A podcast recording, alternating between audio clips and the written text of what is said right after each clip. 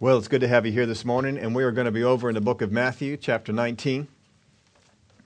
Matthew, chapter 19, there were two hunters who were out hunting and came upon what appeared to be an abandoned farm. The barn was kind of sagging, the house was uh, not repaired at all. There were some junk cars and junk car parts all scattered around the yard. The only sign that showed that this might be a working farm was a few chickens that were around pecking at things as they walked through. As they entered the yard, they saw a well, and they wondered to themselves, How deep is the well? And they looked down, they couldn't see the bottom, so they looked around to find something to throw into the well that they might find out how deep it was. And so as they looked around, the closest thing they could find was one of the old car parts. There was a transmission that was lying around. So they took the transmission and they threw it into the well. And they waited for a little while.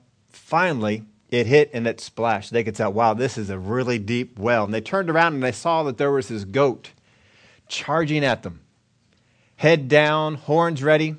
And uh, they caught it just in time and they got out of the well or got out of the, the, the way of the goat. And the goat went right to the well, right over the wall, and right in.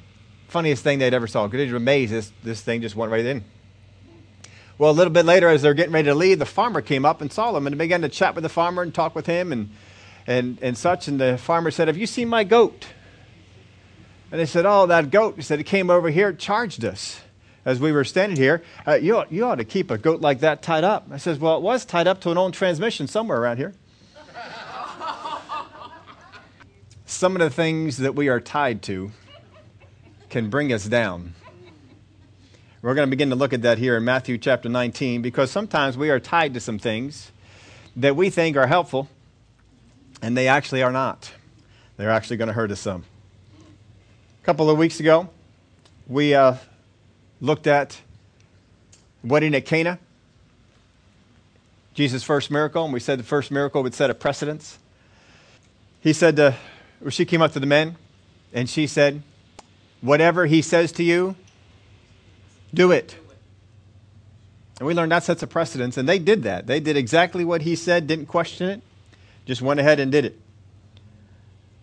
said that wishing hope waits for some, something to happen, but word hope acts on faith to make something happen. We need to not just have faith, but we need to act on it. We looked at blind Bartimaeus. We saw that the Word of God told us that blind Bartimaeus had faith, but he was still blind. He didn't have faith to be healed, or he didn't become healed until he acted on the faith that he had. There's a lot of Christians out there that are being told they have no faith because they still face their problem. But the Word of God is very clear with blind Bartimaeus and a few others that they had faith before they were healed. The woman with the issue of blood, she had faith. If I just touch the hem of his garment, I shall be made whole. She didn't get faith when she touched the hem of his garment, did she? She had faith, but was still sick. We can have faith and still be involved in our problem until we find something to act on, until we find something that our problem, that our faith is in, that we can act on to change our, change the thing that we are facing. In Matthew chapter 19, verse 16. Now behold, one came and said to him, Good teacher, what good thing shall I do that I may have eternal life? So he said to him, Why do you call me good? No one is good but one, that is God. But if you want to enter into life, keep the commandments. Now, the word here for good is the word for good we've run into many times. It's the word agathos. It means good in the sense of benefit. It is beneficial, something that will benefit, benefit you. Many, we use this word many times, or use this concept many times. We go to the grocery store and we begin to look at the different things that are available for us to get we look at which ones are beneficial.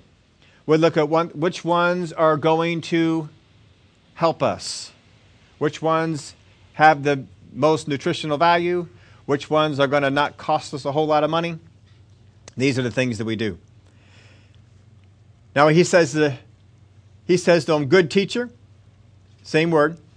And Jesus says, Why do you call me good? No one is good but one, that is God. No one is good but one. That is God. Now, he's not denying that he is good. What he is saying is, Are you ready to, to admit that I'm God? Are you ready to admit that I'm the one who is good? No one is good but one, that is God. But if you want to enter into life, keep the commandments. He says to him, What good thing shall I do? What good thing shall I do? This is, this is what the world is always asking. What good things do we need to do to be saved? What good things do we need to do to have eternal life? This is what he is asking. What good thing shall I do that I may have eternal life? Now, he says a whole lot in this statement. First off, this man does not believe that he has eternal life. Right? If he believed that he had it, he wouldn't ask what he had to do to get it. He does not believe. So he has been keeping the commandments since he was a youth and does not believe he has eternal life. Boy, what a sad state that would be. How many of you do, you know Christians who show up to church, read their Bible, pray, believe in God, do good things, try and keep their life, you know, in, the, in line with what the Word of God says, and still wonder if they have eternal life? Because they're in a works mentality. They, got, they came over from faith and they fell into works. What good thing must I do to have eternal life?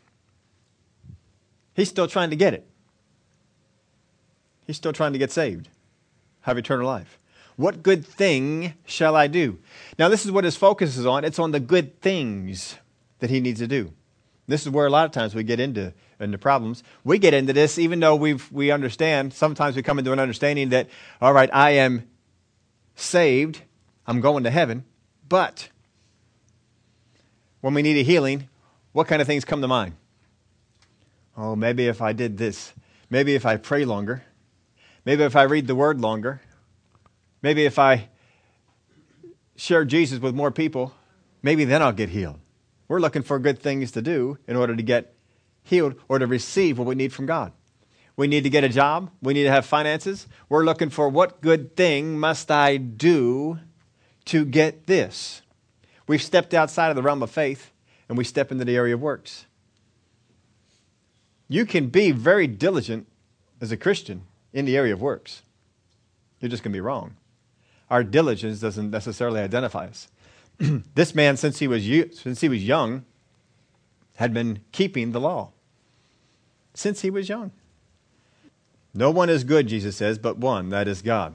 But if you want to enter into life, keep the commandments. Now, is Jesus telling us here that if we keep the commandments, we can have eternal life? Oh, the Word of God's real clear. Well, you can't keep the commandments.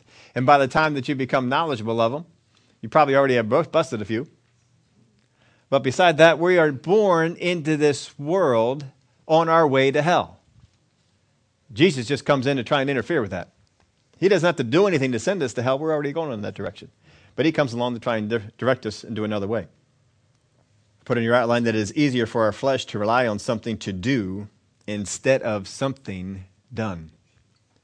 Salvation is based on what Jesus has done, not on what we do. We have to get that mentality. But we got to keep that mentality. Remember the Galatians? They had that mentality when Paul was there, but then they left it. They fell off of that mentality. They fell into a mentality of what must I do? But that's not what we're supposed to be doing. We're not supposed to walk into a mentality of what must I do? We've got to walk into a mentality of what has been done. You are healed because of what has been done. You are saved because of what has been done. You receive help in the area of finances because of what has been done, not what I do. But that mentality is always out there trying to find its way into us. You got to make sure that you, you stay off of that. So he said in verse 17, So he said to him, Why do you call me good? No one is good but one, that is God. But if you want to enter into life, keep the commandments. He said to him, Which ones? What he's really trying to get at is are there, are, are there some that pay a higher dividend than others? right? Are there certain ones that if you do those, you kind of get more points than, if, than other ones? So, so, which ones are the ones that I should focus on? Which are the ones that I should really be attentive to? Which are the ones that, you know, I, I don't want to waste my time here. I, I want to be efficient. Which ones are the ones that I should really focus on? Now, how many of y'all know that there's certain people out there, certainly not you, but other people, who, who emphasize some commandments over the others? I mean, if you go up to somebody who's not saved, doesn't go to church, they say, Do you believe God's going to send you to hell? Of course, God doesn't send anybody to hell, they're just on their way, but that's what their belief is.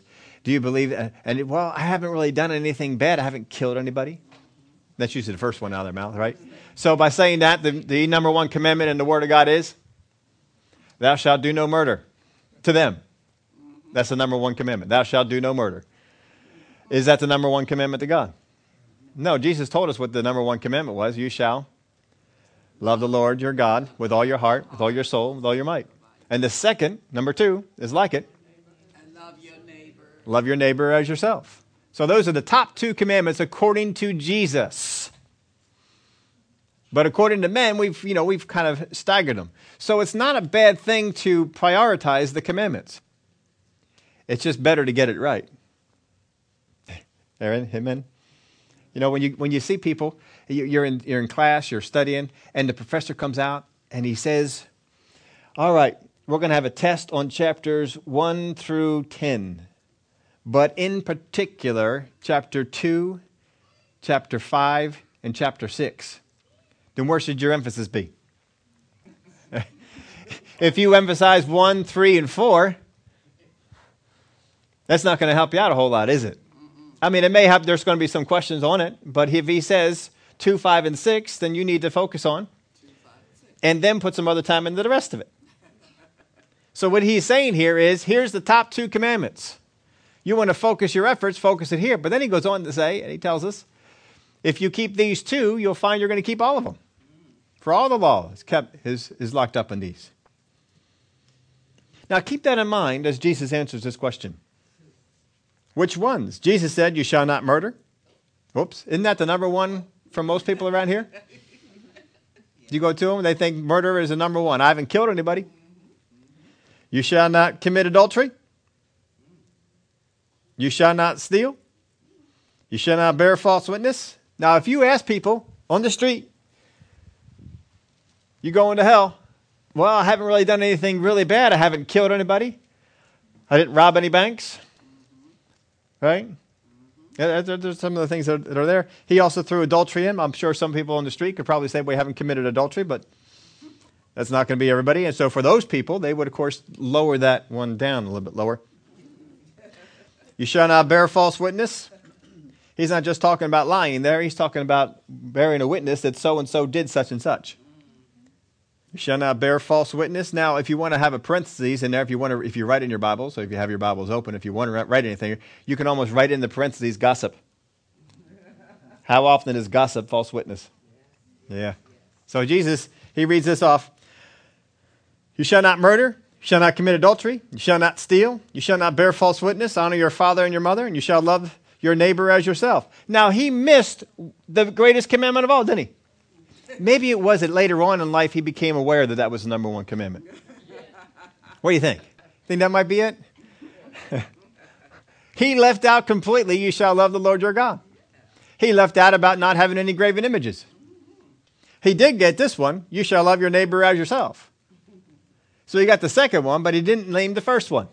If you look at the commandments, you will find out that everything he did was in a relationship to him to other people. He did not give one commandment between him and God. How many think that was on purpose?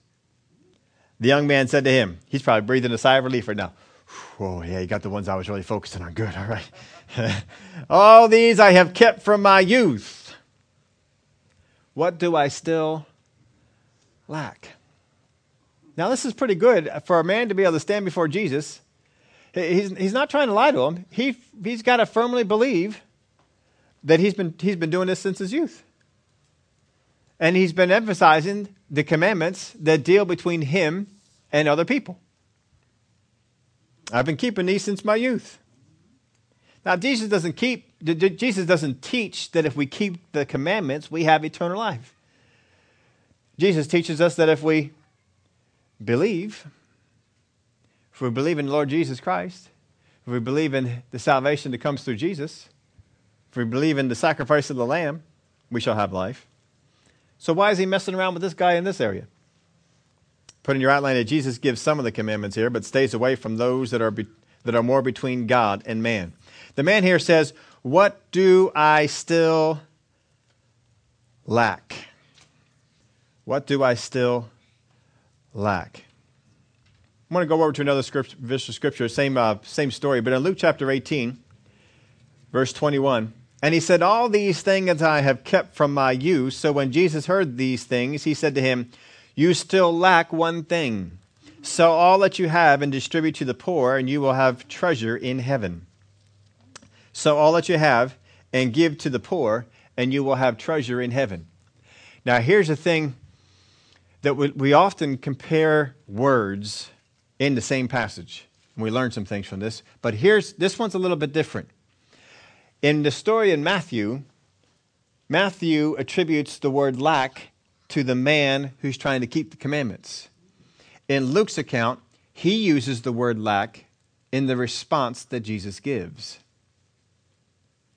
What's interesting to note is that both words are different. Both words are different. They are not the same word for lack. I brought this up on here because every once in a while, I, I, haven't done it in a long time, but c- comparing words that are used in the Greek is phenomenal thing to do for study. It is so much fun. And you don't have to have a Greek knowledge to be able to do it. But the Greek has, you know, what we have one word for, they have five or six. And they mean different things. Their, their meanings are very, very deep. Generally, if you don't have a copy of Vine's, this is one of the best ones to get. If you had a copy of Vine's and you compared this here, this is what is basically being said, said between the two. The man is saying, What am I coming up short on? What am I lack? What am I not quite having sufficiency in? What Jesus responds to him in that he lacks, he is saying this You are being left behind because of the lack. You, it is a lack in that you are being left behind. It is basically like this if you went to the store and you had to bring home apples for all the guests that were coming to your house.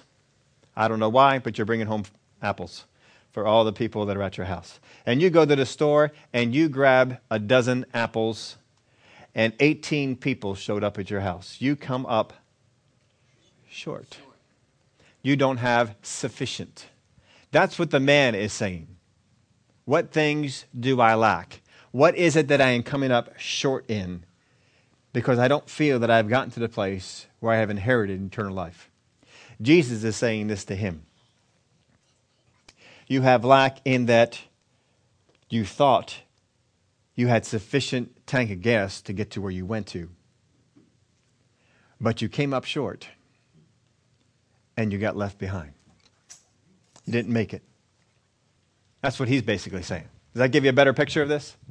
Not having sufficiency is what the man is talking about. What Jesus is saying is you have lack so that you don't finish the journey. You don't get there. Does that make more sense? But you have to compare both stories to be able to see that. That's why it's so neat to have same story in, in, in both places. And if you ever want to study the things of Jesus, don't ever just stay in one gospel.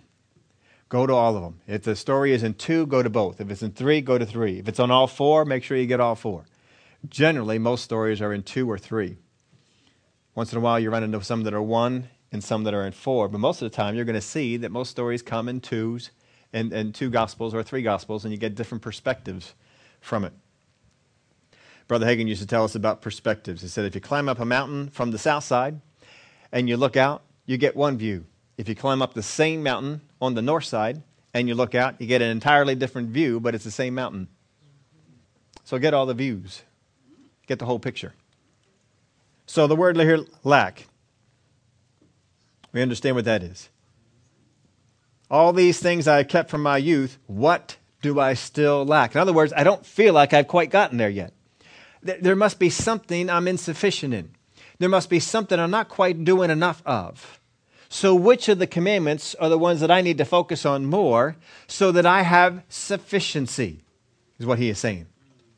What Jesus is answering him is that you lack, you come up short in that you don't make it to the end of the journey He says it this way Jesus said to him, If you want to be perfect, or one thing you lack, is how uh, Luke put it, go sell what you have and give to the poor, and you will have treasure in heaven.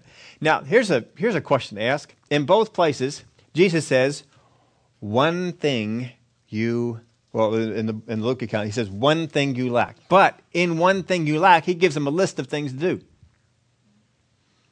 How is it that you can lack one thing and have a list? if, if it's one thing, then here it is.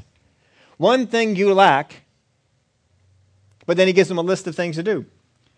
Go, sell what you have, give it to the poor, and you will have treasure in heaven. So, what is it that he lacks? Does he lack in that he has too much stuff? Does he lack in that he has not given sufficiently to the poor? Or does he lack in that he has no treasure in heaven? Which one is it? How many of y'all like those tests? You know, you get multiple choice test test.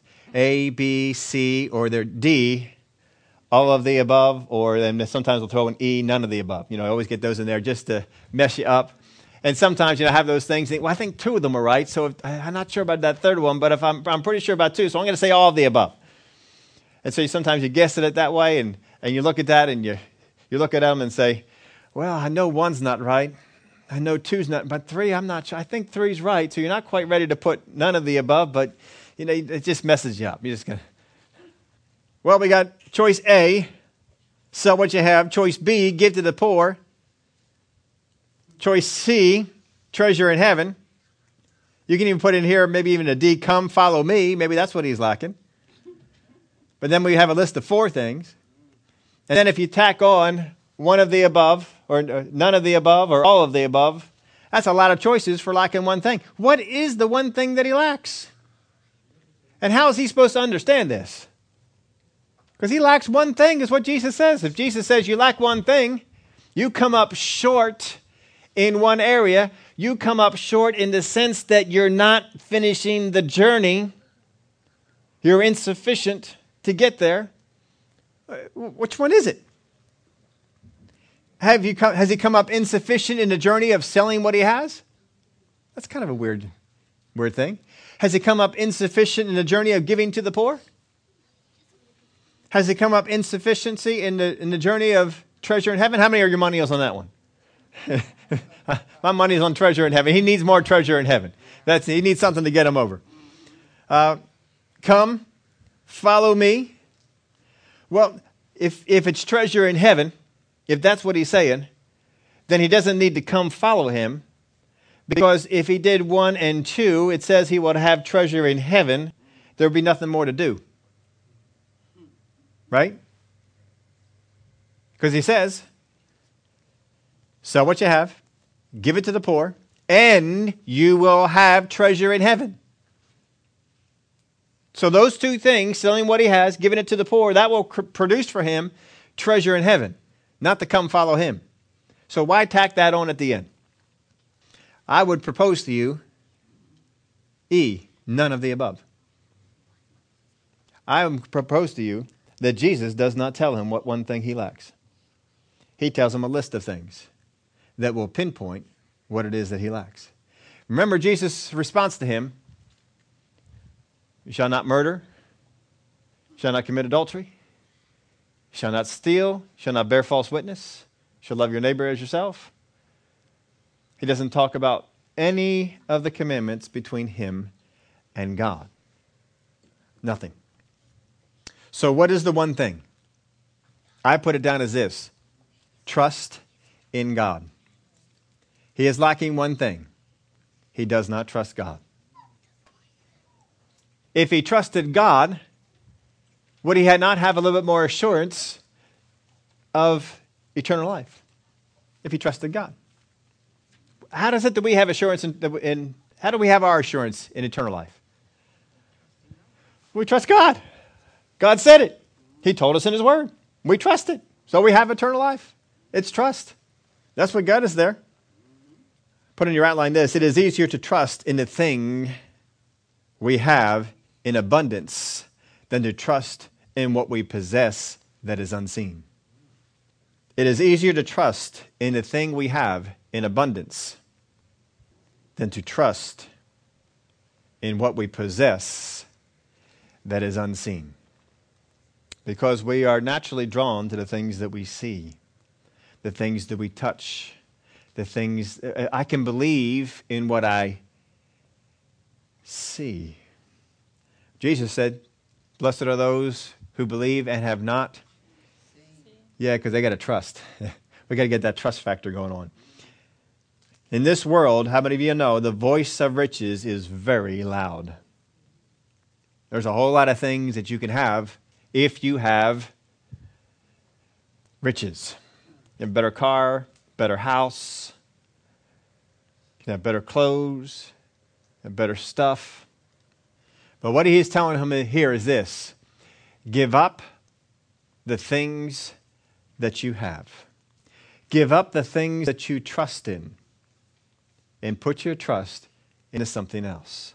What he lacked, what he came up insufficient on, not enough to make the journey, is he does not have trust in God.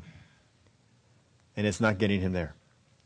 Now, I put this in your outline. Giving up and letting go are very different. Giving up and letting go are very different. You give up what you have been blessed with God has given you a blessing, and you can give some of those things up. When you give up something, you're giving up something that has been a blessing to from, from God. When you come in and you bring in your tithes and your offerings, you are giving up something. You are bringing in something that is okay to be yours. God gave it to you. God blessed you with it, but you're bringing it, bringing it back. You're, you're giving it up. When you take some of your time and you serve God, you are giving up what is yours. Is it bad for you to have time? No, it's not bad. That's a that's a thing from that God has God has blessed each one of us with 24 hours in a day. What we do with those 24 hours is up to us. But all of us have been blessed with it. You give up what you've been blessed with.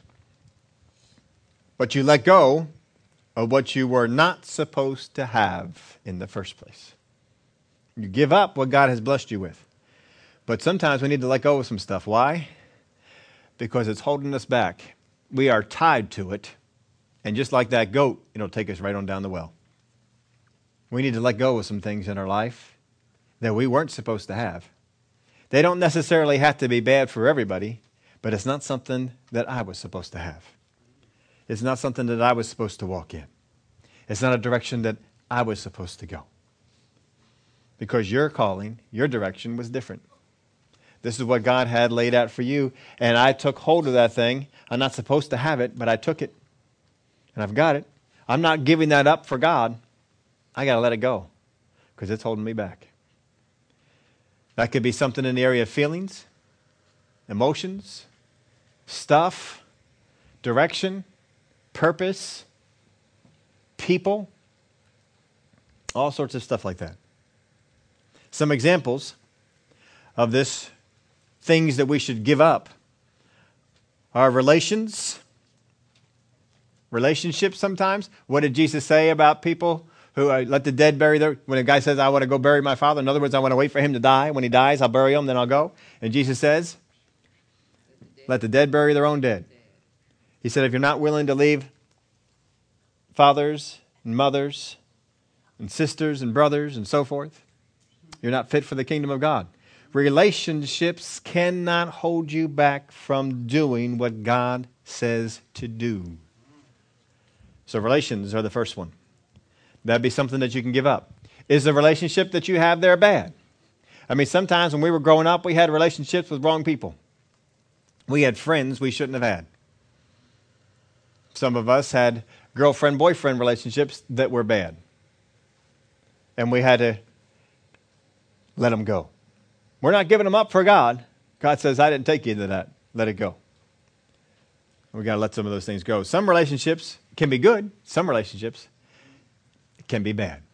We can get around some people that they, they say they're Christians, but they're not walking in the way of God. They're not walking in the way of faith. They're not walking in the way that we ought to follow.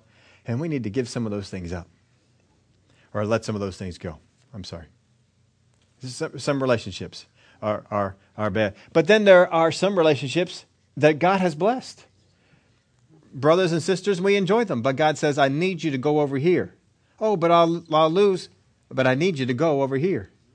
See, it's okay to have that relationship, but don't have it hold you back from God.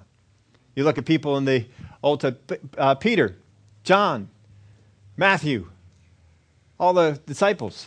What did they say when they found out the teachings that Jesus does? And it's in this passage. We'll get to it here just a little bit. But we have left everything. Peter left his wife. Had a mother in law. You don't get a mother in law without a wife. Package deal. So he's wandering around with Jesus. He walked away from some relationships in order to do that. Moses, to answer the call of God, had problems with his wife. And halfway on the trip, she went home. But he kept going. No, this is what God has called me to do. I need to go. I need to I need to do it. And so he went on. But then you have other folks. Um, Lot, his wife, she looked back. Why? Well, she had some stuff back there. She wasn't ready. Relationships, maybe, maybe stuff, maybe a place, whatever it might be. But she wasn't ready to let that go. she, she wanted to go, oh, I'm not quite ready to let that go yet. They weren't supposed to be in that place. They went in there and lost everything. So one example would be relations, relationships, or relations I just put in there. Another one would be possessions. Relationships have to have to sometimes go, and possessions sometimes have to go. Sometimes the things that we possess have to go. That's what Jesus was telling this guy. You got some possessions, you got some stuff, sell it. When you get done selling it, I still don't want you to trust in it, so give it to the poor. After you do that, you will have treasure, but it'll be in heaven now. When you do that, then come follow me. All of it was about trust. Do you trust me enough to do these things? He didn't. Possessions is another one. We can sometimes have some stuff. Now, sometimes we have some possessions that are holding us back. Sometimes we have some possessions that God has blessed us with, and He says, I need you to give that, I need you to sow that to somebody. Will you take that possession you have and will you give it to so and so? Will you sow it? Oh, but I've really enjoyed that. Yeah, I know. I know you do. But will you? Hmm. I've used the story before, but I, I thought it was a good one. Brother Creflo Dollar tells the story of when God told him to give away, I think it was three suits. Yeah. And it was uh, he, he loved those suits. He enjoyed those suits. He liked those suits, so he decided to give away five or six other suits that were not as much he was not as much in love with. And he gave away those five or six ones, and God said, I told you to give away those three suits. But I gave him five or six these other ones. I told you to give away those three suits. So finally, he did it. He gave away those three suits to the person. Now he's out all these suits. He has hardly any suits left. And God says, I didn't tell you to give all away. I told you to give away three. but you see, sometimes we do that. Now, there was another minister had a bike, had a motorcycle, and boy, he was in love with that motorcycle. And God told him to take that motorcycle and walk it across the street and give it to his neighbor. He didn't want to do it. Finally, he did it. And God blessed that whole situation. He got a better motorcycle in the end. But there's that giving up stuff is a trust thing. Because if I give up what I have, I may not get something back as good. I, I don't know how well that'll work. I, um, I'd like it to work, but I'm not sure. There's a trust issue that's involved. Can I really do what God is saying? So, relationships, possessions. Third, actions. Things that we do. There are some things that we do that are okay to do. It's a blessing of God that you can do them, but God says, I need you to stop doing that. I need you to not do that anymore. You're, you can do that. You're free to do that, but I need you to stop. Sometimes God wants us to do something. It's, it's something in our life that's just taking up time. Maybe it's something in our life that uh, will just hold us back in the time down the road. Whatever it might be, it's okay to do it. But God says, I need you to stop it. Now, there's sometimes we have some actions that we shouldn't have started. We shouldn't have picked up. We're not giving them up for God. We need to let them go. I wasn't supposed to have them in my life anyway. So I summed up these, uh, these examples by this way or people, places, things, and things to do. people, places, things, and things to do.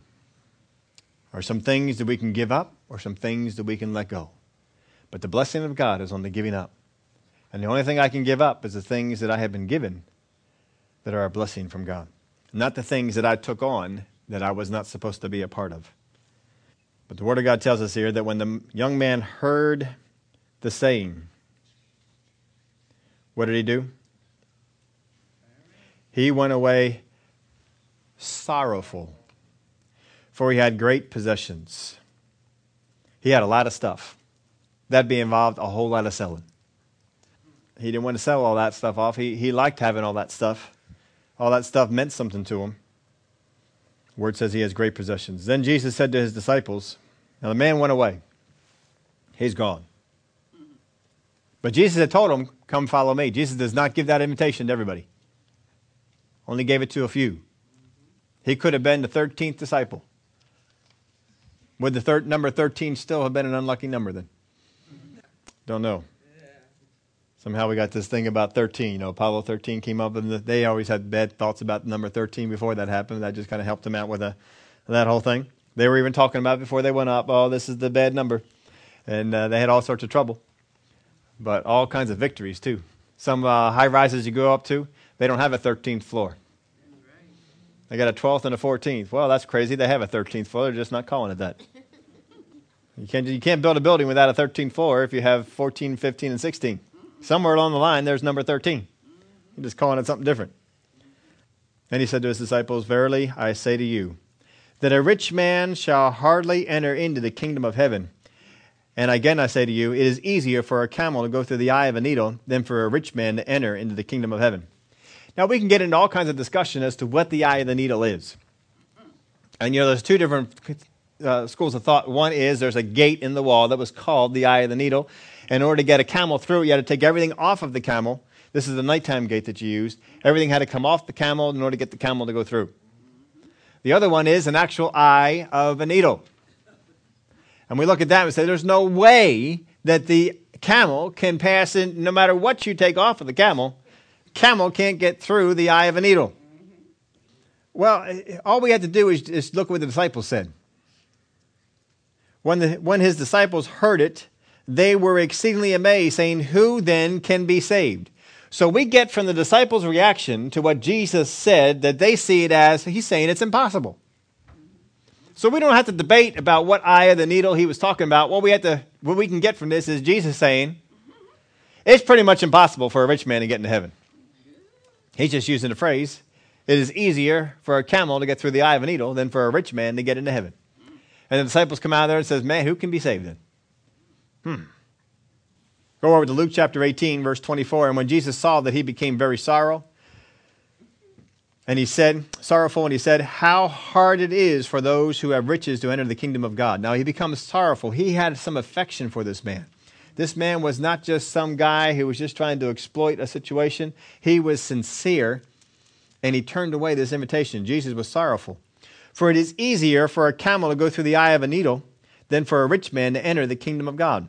So both places have that saying exact. And those who heard it said, Who then can be saved? Now look at Jesus' response. But he said, The things which are what? Impossible. Impossible with men are possible with God. So Jesus meant every bit to convey the idea that it is impossible for a rich man to enter into the kingdom of God. So this kind of amazed the disciples, and they said, Well, this, this isn't good. This isn't, this isn't good. Now, this bothered a lot of them because most of them had some money. Peter had his own, Peter and John, they had their own fishing business. James was in there too. Uh, they had boats and nets. That takes an investment. They left all that stuff in the care of other people. They didn't leave the business, they kept the business going. But they still had that going. Matthew was a tax collector. Most tax collectors were pretty well off. Luke followed him. He was a doctor. I don't know how doctors were paid back then, but if they're paid anything like they are now, they're usually in the upper scale of, of uh, salaries. With men, this is impossible. But with God, all things are possible. What he's saying this is, is this salvation is a work of God, not of people. Salvation is a work of God, not of people. As long as you look at salvation as a work of men, it is impossible. But if you look at salvation as a work of God, all things are possible. He's saying it's harder for a rich man to get into heaven because a rich man has more that he can depend on, more that he can trust in, and more that he thinks will get him over to the other side. And it's sometimes hard to get them to believe something different. Back over to Matthew chapter 19, verse 26. But Jesus beheld them and said unto them, With men this is impossible, but with God all things are possible. Then answered Peter and said to him, Behold, we have forsaken all and followed thee. What shall we have therefore? And Jesus said to him, How dare you expect a reward for what you have done? That's not in your translation? That's the way most of us live. How many of us think that it is wrong to expect a reward from God for the things that you do? No, I just do it out of the love of my heart. I just love God, so I just do it for love. Uh huh. He doesn't rebuke him for that, does he? Behold, we have forsaken all and followed thee. Now, I don't know if he's been thinking about this for a while or just, uh, just this opportunity brought it up and said, wait a minute, we, I didn't even think about it before, but we kind of gave up a lot of stuff to follow you. Uh, what's in it for us? What are we going to get? You told this guy what he would get. What, what, you, what are we going to have? We, we forsook a lot. Now, they didn't sell it and give it to the poor, but they did forsake a lot of things. What shall we have there? there what shall we have? What's going to come to us? And Jesus said unto him, Verily I say unto you that you, somehow I got that into King James, messing me up. It is messing me up. I'll tell you, I'll keep reading this thing and say, why in the world did I copy it over like that? But anyway, that's what I have. Let's pull it up on the screen. So Jesus said to them, Assuredly I say to you that in the, the regeneration, when the Son of Man sits on the throne of his glory, you who have followed me will also sit on 12 thrones, judging the 12 tribes of Israel. Whoa, wow. Really? We've forsaken what we did, and we're going to have each one of us a throne. Mmm. Man, this is good. Well, I mean, I, I was expecting, you know, we get a little bit more than maybe the other people, but uh, we're, we're going to have a, we're going to judge Israel. Man. And they began to think about this because down the road, you know, gonna have, they're going to have a question. Because they went home, you know, John and James, they told mom about it. Mom, we're going to have a throne. So mom began to think about the throne. Hmm. Throne's got to be put somewhere in there. All right, so she goes to Jesus says, Look, all right, they're going to have thrones. Can, can, uh, can one son sit on your right and the other son sit on your left? Would that be okay? Jesus is basically saying, Look, I said they'd have a throne. It's up to God where they're going to sit. so, you know, they start doing some meditating on what they're going to get. So here's what we got. We, we, each of you are going to sit on a throne judging. Go into verse 29.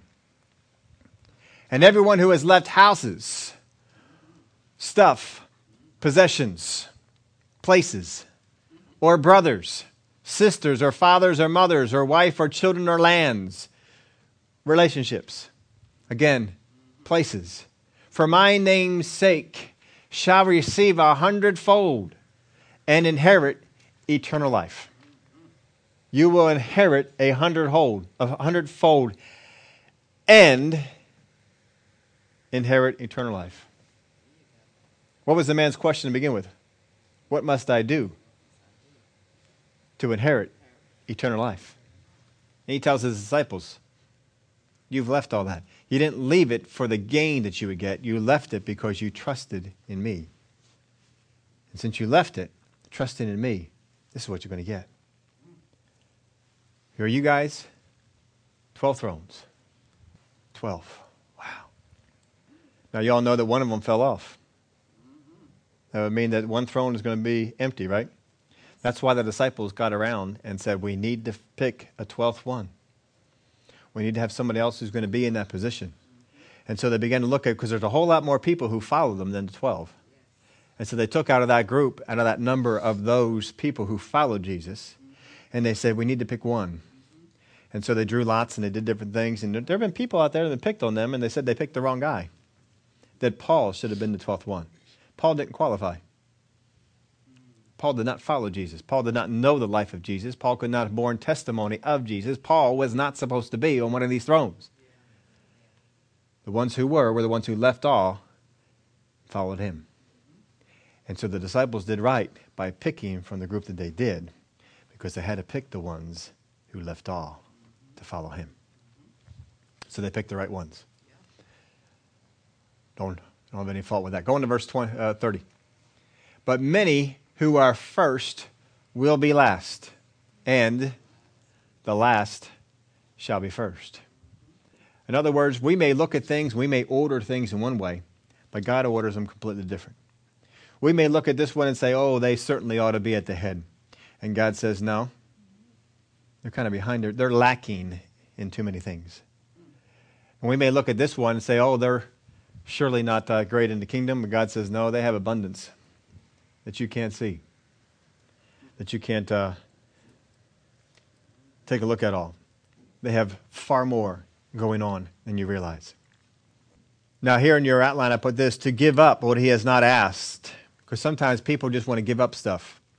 They just come up with stuff. Well, I'm going to give up this. I'm going to give up that. Well, God hasn't asked you to, then sometimes we are throwing away or leaving what we may need. You don't give up what God doesn't ask because you may throw away what you may need. If God tells one person to give up and to sell all and follow Him, that doesn't mean that you are. He may need you to have the stuff that you got, He may need you to be in the position that you are. Just because you give up something doesn't mean you gave up what God asked. It is hard to do this without attracting attention because this is going to bring you into the spotlight. Whenever you give up something, especially if it's something great, it's going to bring you into the spotlight. But that's okay. If God has called you for it, then you need to be in the spotlight. But if God has not, you're going to be brought into a spotlight you're not supposed to be in. And that may not work out so well. But there are some things we need to give up. There are some things that we need to do. Series here has been Give God Something to Work With. If you want to give God something to work with, sometimes He asks you to give up something in order to do something with you later. It doesn't mean that the thing that you had was bad, because you can't give up what you're not supposed to have. Abraham was called to give up his son. Abraham, your son, your only son, the son you love, taken sacrifice. So what did he do? Went up there to sacrifice it. Went up there, took him up in the mountain. He's ready to do what God said to do. If God asks you to, Go ahead. Now, there may be other people since Abraham's time who wanted to sacrifice their firstborn son. Give you a minute on that one. Maybe acting up, maybe disruly, but that's not the way to go about it.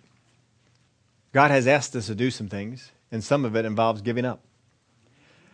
And sometimes we are resistant to it. One of the easiest cases to get into is tithing. That's an easy one to get into because God has asked us to tithe. And that involves what? Trust. I got to trust that God is going to do more with the 90% that is left than if I have all 100% or whatever other percentage we, we come up with. There's a trust factor that's in there, right? I, I, I can't give up this because I, I, am not trusted. I, I, don't know. I got this, like Jolly was talking about today. I got this mortgage. I got this thing going. I, I don't know that I can I can do that. When we don't give up, it holds us back. It holds us back. Now we put it. I put in your uh, the bulletin for the past couple of weeks just about that uh, our need that we had over there with the with the um, heater. Sometimes what people like to do in their giving is they put in their, their normal tithes, but then they designate it for a certain thing. And they try to make their tithe out to be their offering. It is impossible for you to give an offering into anything until you have first brought the tithe.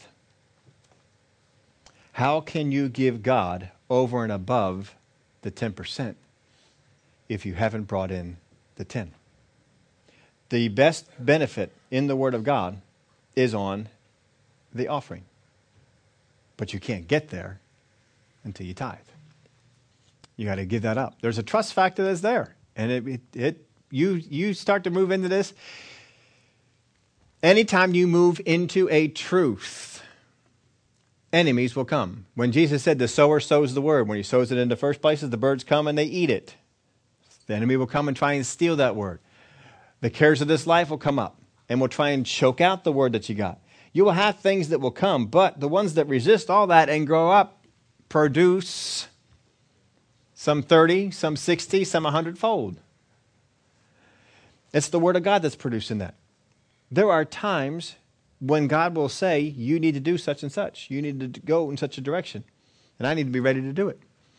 If God wants me to sow an offering, because by me sowing an offering, it will bring me great reward down the road, I have to make sure that I'm in a position to do it.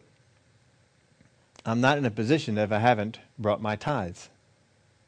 There's a whole lot of people out there who want to put the promises of the offering onto their tithes or to take part of their tithe and turn it into an offering. You can't mess with the word like that. We're not getting into all that detail right now. Sometime maybe down the road here we'll spend some time into it and, and look at all that, but that's what's in the Word of God about, about tithing. And the folks in the Old Testament, they had three different tithes that they brought. Three different ones. And then they had offerings over and above that. Three different ones. Now, they weren't paying the tax rate that we were. You might be saying it. That is probably true. They, they weren't doing that. But we do still serve the same God, and what, what is impossible with men is possible with God. But we have to trust Him. We have to be willing to do some things that do not look like on paper that they will make sense. We have to be willing to, to do that. On your job, God may call you to do a thing. Oh, no, I don't want to do that. But He may call on you. I, I need you to, to do something. I need you to make a stand here. Oh, but the people and the, the, the, the folks I work with, they won't like that. They'll think I'm showing them up. I need you to stand for this principle. I need you to do it. I need you to do it in a vocal way. I need you to I need other people to see that I'm going to come through for you. Sometimes God may come to you and says, I need you to stand up and say, God is going to do this. Oh, but they don't. I need you to do it. If God witnesses for us that He needs us to do something, we need to do it. There are some things that we need to give up. Some of them are relationships, some of them are possessions, and some of them are actions. But when we do it, there is a reward. Remember the story I told you a long time ago? I still love that story. Brother Hagin, who was a tither, brought his tithe in, the, in there, and um, he was at a meeting. He was uh, on the road at the time, traveling from church to church. He had given up being a pastor and was traveling from different churches. And as he was finishing the one meeting, he had about $25 in his pocket. And that was, that was gas money. Credit cards were not around. That was his gas money to get to the next meeting. And God said, I want you to take that $25 and give it to that person right over there. That's my gas money. How am I going to get to the next meeting? I need you to give that $25 to that person right on over there. $25 isn't a whole lot. I need you to give that 20. So he gave it. Gave it to him. Made it to his next meeting. I forget the story of how he made it to the next meeting, whether anybody helped him out with that or he just made it. But he got there, got to the next meeting. Somewhere down the road, another time came up. He had $20 in his pocket. I need you to give that $20, you had only $20 that you got, to this person over here. Remember, he's a tither. He's already paid up on his tithes. He can sow offerings. So he took that $20 and he gave it out and sowed that offering. Happened the third time. And then he was getting ready. He was in a meeting and he was getting ready for the evening meeting in the afternoon.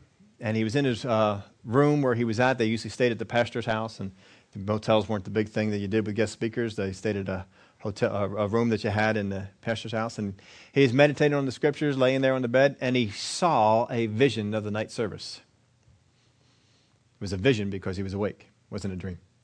And he saw in that vision, he saw six people wheeled in on wheelchairs over on the left hand side of the stage. And he saw him go up and lay his hands on each one of them, and five of them got out of the wheelchairs and walked. One did not. Five of them got out of the wheelchairs and walked. He saw that in the afternoon. He went over into the meeting And as he went into the meeting, sure enough, exactly as he saw it in that vision, six wheelchairs lined up. He went over and did as he saw, and he laid hands on each of those six people. Five of them got up and walked right then, walked around the, the meeting, and were freed from the wheelchair. He got back to the room later on and was thinking about these things, and God spoke this to him. Not in a loud, audible voice, but in a small voice on the inside. He said, Kenneth, if you had not been faithful, if you had not given that $25, that $20, those times when I asked, I could not have done that with you this evening. There's times we need to give up something that is totally and completely and rightfully ours. It is a blessing from God. Not something we took wrongly, but something that God blessed us with.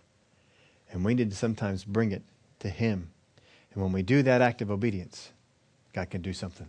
We all know Abraham's act of obedience caused salvation to come to all. A woman who was a widow, her act of obedience of feeding Elijah provided for her and her family until the drought was over. We've had times in the Word of God where someone does something like that because God said, Do this. Have faith. Trust in this. Just like the woman, just like Abraham, we need to listen to the voice of God. Because when He tells us to give something up, it is because there's a blessing on the other side. And as long as we hold on to it, we are kept from it.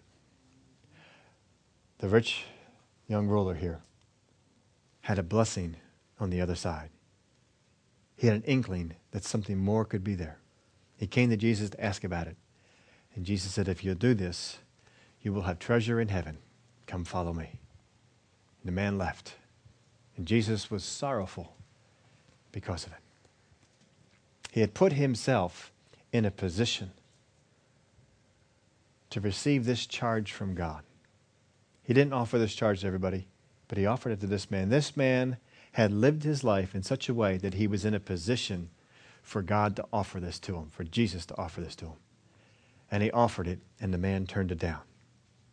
You have lived your life in such a way as to put yourself in a position for God to bless you, for God to do something for you, for God to do something on your behalf. But you need to give Him something to work with to get you to the other side. What is he speaking to you? Not what he's speaking to other people. Other people are in different places, other people are in different uh, areas of their walk. Other people are in a position for God to say something different to them. It's not important what God is saying to others. What is God saying to you to do? You listen, you hear it, and there's a blessing for it. God will take you into some great places if you're willing to give up what He's asking for you to do. I'm not talking about letting go. If you know that something you have hold of in your life, shouldn't be having hold of it, let it go. But you got something in your life. It's every, you have every right to have it. It's a blessing from God. And God says, I want you to give that up. I want you to do this for so and so. I want you to bless it in this way. Listen to Him because he's got something better. He's got something good for you. Would you all stand up? Would you bow your heads with me? If you're here and you say, God is speaking to me, He is telling me something that I need to do, something that I need to give up an action, a possession, relationship. There's something I need to give up. You already know it, you've already heard God. Don't feel like you got to be spiritual. Well, I'm sure there is. There's got to be something. May not be, you may have already been in a position to give something up, and you did it, and now you're getting yourself in a position for God to do it again. Just because you don't have this in your life right now doesn't mean you're not in the right place. But if you are in that place and God is saying, I need you to give this up, and you know it, raise your hand up. I know I'm in that spot. And God says, He's given this up. He's been speaking to me. I know it. All right. Father, you see the hands that are up. These are people that you are speaking to. They are at a place right now, they have lived their life in such a way that they're in a position to move on to another level. And you are saying, I need you to willingly give up what is rightfully yours, what is not wrong for you to do in any way, but I need you to give it up in order to be able to move you on to the next spot. You're speaking to them, and I thank you, Father, for the way that you've grown them up. This is a, this is a step for them. This is a place of trust. Trust is going to be expanded, trust is going to be grown here. But you brought them to that place. They'll have a choice. They can react like the man in the story here, which for you would bring sorrow. Or they can respond in the way the disciples did, the way that Abraham did, the way the woman did with Elijah and so many others. And they can trust that by giving this up, God is going to come through with more. It's not wrong to expect that. It's not even wrong to look for that. It's okay. So Father, I thank you for the help that you give them as they make that step, make that decision to move on. For the rest, we're working to get to another place where God gives us a call to give something up, to move us on into the next place. Father, I thank you for the help that you give us to grow, get ourselves ready, that we would get to that next decision point in the time we're supposed to, and not take longer to get there. Thank you for the help that you give us in that. In the name of Jesus, we pray. Amen. Uh, glory to God. Hope the story here has meant something to you, helped you out with something in your life.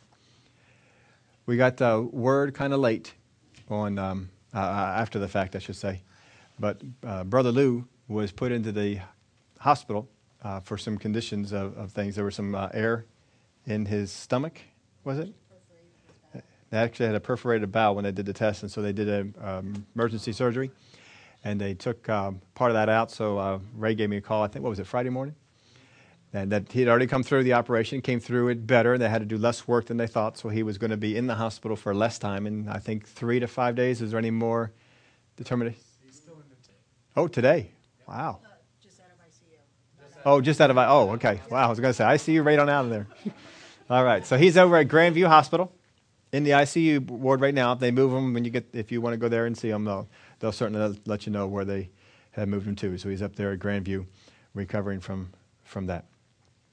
Um, we did have a prayer request that was turned in as well. I was just trying to think if I had forgotten anyone else, but uh, from Candy, we had a prayer for her cousin, Lillian, that she was saved, that she is saved. She had a stroke, and also a, a prayer for her cousin's family, the husband who, uh, husband who died. Yeah. Okay. He was also saved. His name is Beaver. Beaver. That's the man who died? Okay. So the uh, now, how is your cousin Lillian related to Beaver? Uh, okay, that gives you an idea where they're. I don't know all that stuff either. That's uh, that's there. So we can be praying for, for them as, as well. Some folks are, of course, still looking for some, some job opportunities, some interviews to go well. We can uh, continue to pray with, with them. Uh, Daryl, I know, is still uh, going through some interview process. I believe uh, Corey is looking at some, some interviews too. We can pray for them and their, their spot there. And Sharon, yes, Sharon is uh, uh, going through a bunch of them. She, got, she has her pharmacy that she's going after, and so we want to pray for, for that as well. So let's, let's pray for, for these things. Father God, we just thank you for the help that you, that you give each one of us in the things that we face.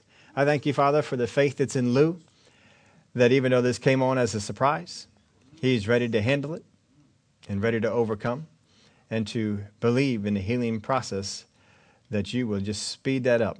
The healing process of God will just come upon him and even, even faster than he was supposed to be, he will be healed. We thank you for that. We thank you too, Father, for Lillian, that you just minister to her faith, that she believes that Jesus is her Savior and that Jesus is her healer, and that you just send the right people along her path to minister faith and confidence in the Word of God. We thank you for the help there. pray also for Sharon, for Daryl, for Corey, as they continue to look for jobs and employment.